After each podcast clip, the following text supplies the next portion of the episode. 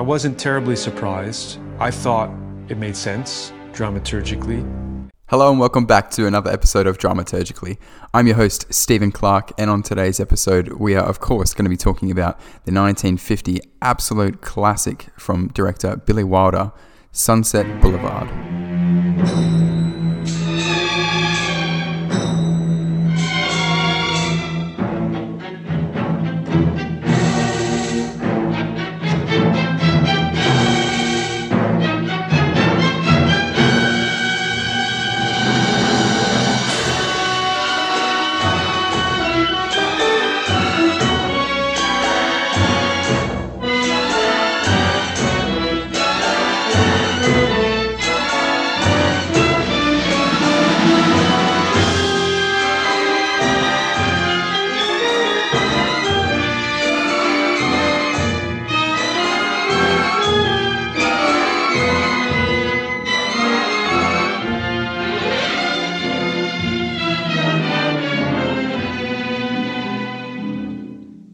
Sunset Boulevard follows the story of Joe Gillis, a hack screenwriter who finds himself in the midst of a former Hollywood film star who has faded into obscurity, which is, of course, the infamous Norma Desmond, portrayed by Gloria Swanson.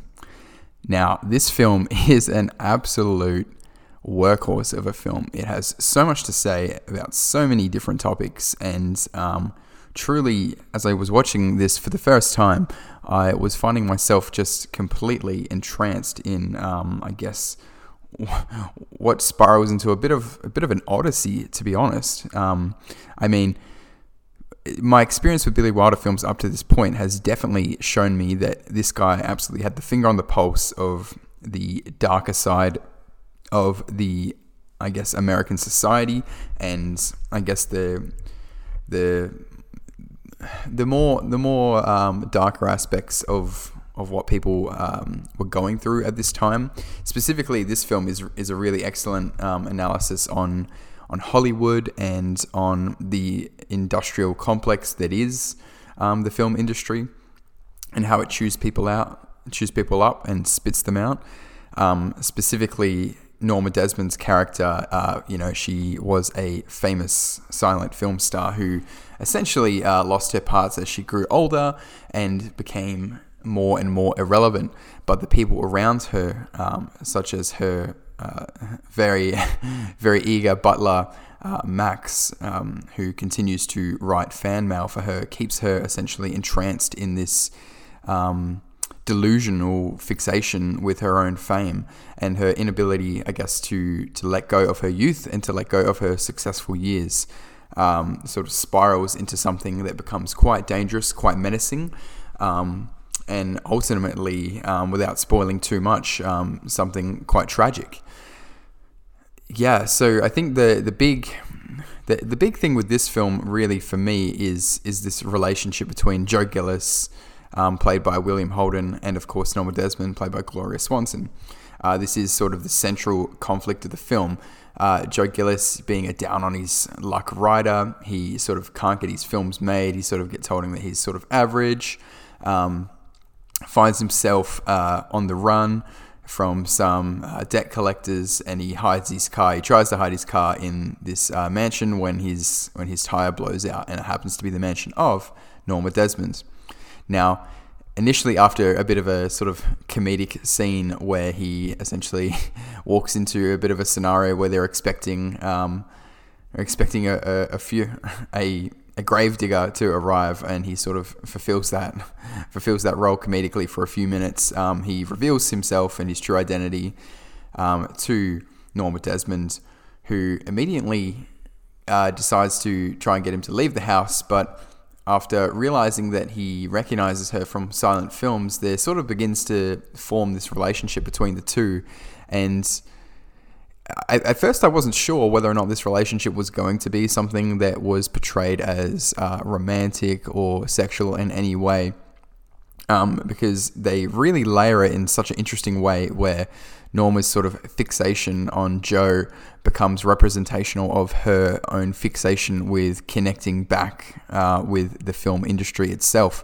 You know, she sees him as someone who's young and uh, in the industry, and you know he he does nothing to dissuade her of this illusion. You know he tries to tell her that he's a successful writer and he's fully booked out and his fees are very high. Um, but after she shows him a a bit of a dud of a film script, which is all written out uh, on physical paper, um, and sort of is a bit of a nonsensical uh, story from what we can gather from Joe's perspective. Um, he sort of begins to figure out that maybe he can solve his financial issues by essentially um, working for Norma and rewriting the script for her. And now, so this sort of starts as a bit of a relationship of convenience in that way.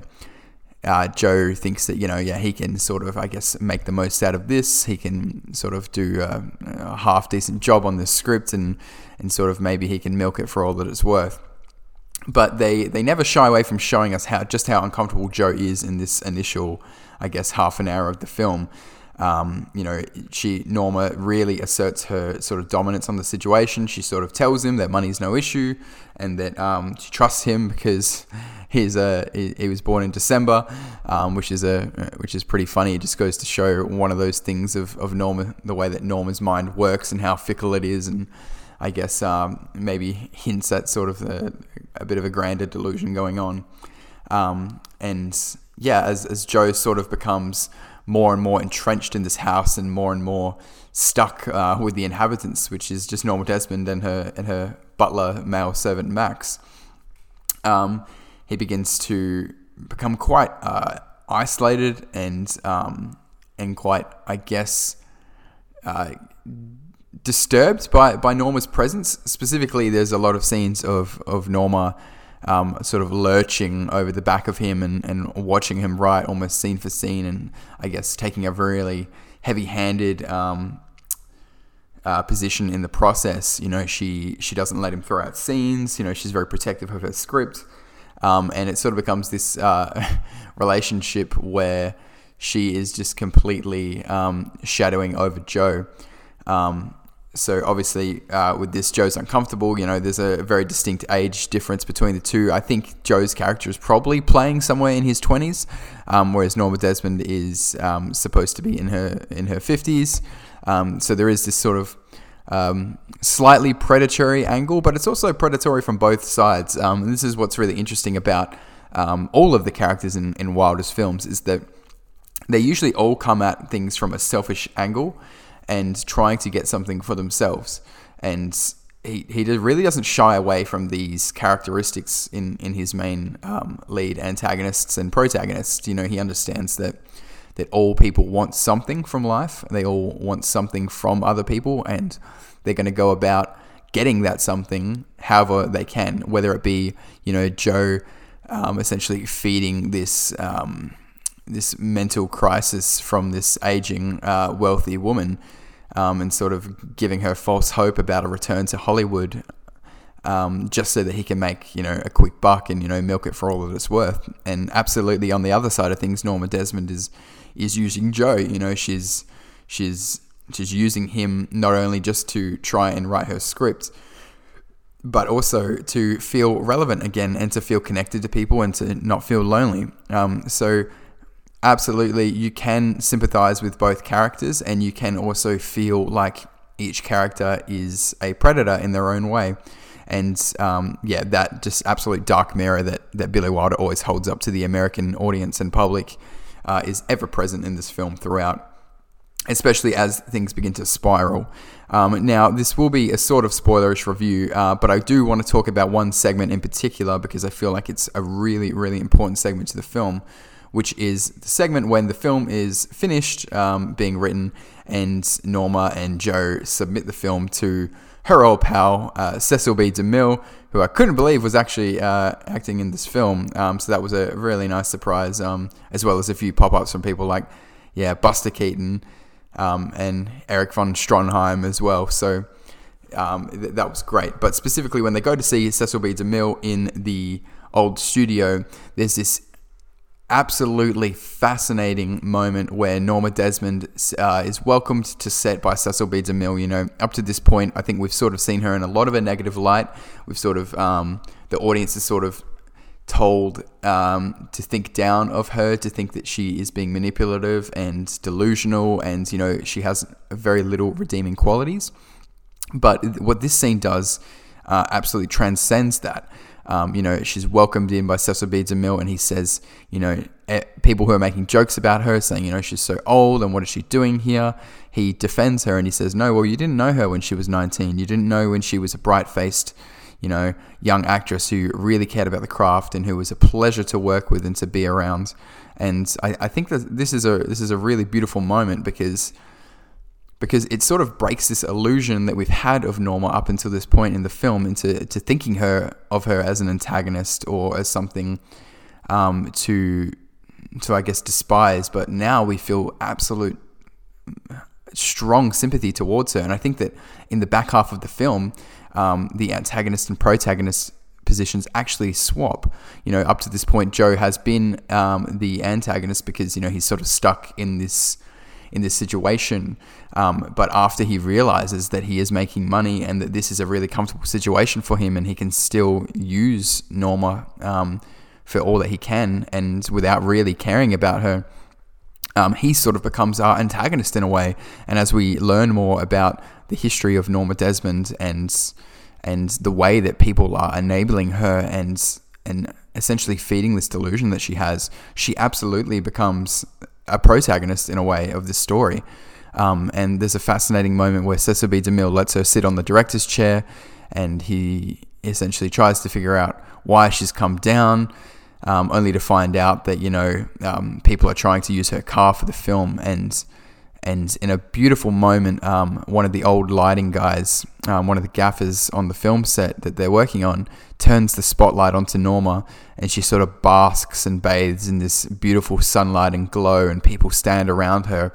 And you really understand in that moment just how fast Hollywood can turn you into something. You know, like from one moment, you know, she's being laughed at, and the next moment, you know, with this with the spotlight on her, again, she is sort of elevated and lifted to this other ethereal plane of existence. And to, to live in that for, you know, decades and decades and to have it taken away. And we see that, you know, um, entire arc represented again as the spotlight is, is pulled away from Norma yet again. And Cecil B. DeMille walks her out of the studio, unable to have the heart to tell her that she's irrelevant and that her position in Hollywood faded a long time ago, and that that spotlight that she's been looking for just isn't in existence anymore, and that it's gone. Um, and you know, I think this is a brilliant, brilliant film about you know what happens when that spotlight is gone. You know what what remains um, if if Hollywood sucks the soul out of you, and then and then takes away everything that gives you purpose. You know, who are you when everything is said and done? And wow, I mean, for, for, for me, th- this this was an absolute monster of a film. Um, to have a moment like that, let alone, I won't talk into specifics about the ending, but if you've seen the film, you know just how tragic, how uh, beautiful, glorious, horrifying, um, scary, sad that that final scene is and that final moment is. And every Billy Wilder film I've seen has has had an absolute ten out of ten ending, and this film is absolutely no different. It brings home everything. Um, uh, one thing I will talk about the ending is just really quickly is is is the way that Norma looks down into the camera and in, in these final moments and sort of I think to some extent during this film the audience is told that you know the villain is Hollywood. You know the villain is the enablers. It's the people who who give these people spotlight and then take it away. And to some extent, you know that is true, and that, that is what we're led to expect. But then in the very last moment, Billy Wilder always has something really poignant to say. A one last, I guess, stamp to make on this story.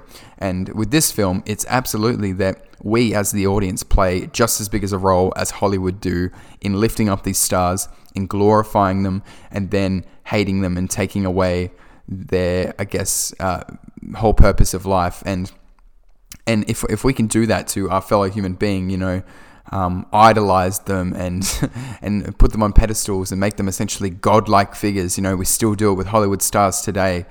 Um, and then at a moment's notice have everything ripped away from them. You know that this is the result. Norma Desmond is the result of of that line of thinking, of that way of living, and it's it's truly a truly a really poignant last message that sticks with you after the film finishes. Um, and I should probably talk about one last thing before we wrap this up, but one thing that I really, really loved about this film, obviously, like I mentioned, you know, a lot of the actors um, in this film are essentially playing themselves or versions of themselves. And in that way, it's an incredibly meta film. You know, Gloria Swanson herself, who plays Norma Desmond, was a very successful um, silent film era star. Um, so, you know, she understood that that how that transition to to talkies, you know, film films with sounds and who required different things from the actors was was really devastating for, for the industry and for a, a lot of people who had um, who've been lifted to this sort of godlike status. Um, as as well as you know the, the, you know the other actors, people like Buster Keaton making an appearance. You know that's really poignant as well.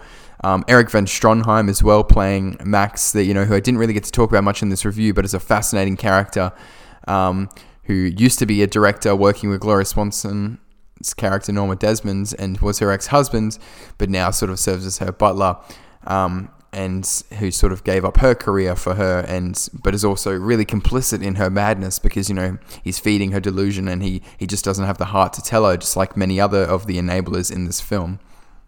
So it's an incredibly meta film in that way. Um, and I think it could only be made by someone who understood the industry as intrinsically as someone like Billy Wilder. Um, there's some absolute expertise, direction in this film as well, some fantastic moments, and always some excellent, excellent dialogue as well.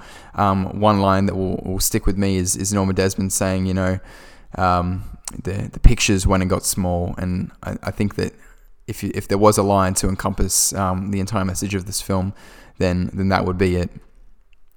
So thank you so much, guys, for joining me for another episode of the Dramaturgically podcast. Um, it's been an absolute pleasure. I love talking about Billy Wilder films. Um, I love this film, Sunset Boulevard, and I really hope you join me for the next episode.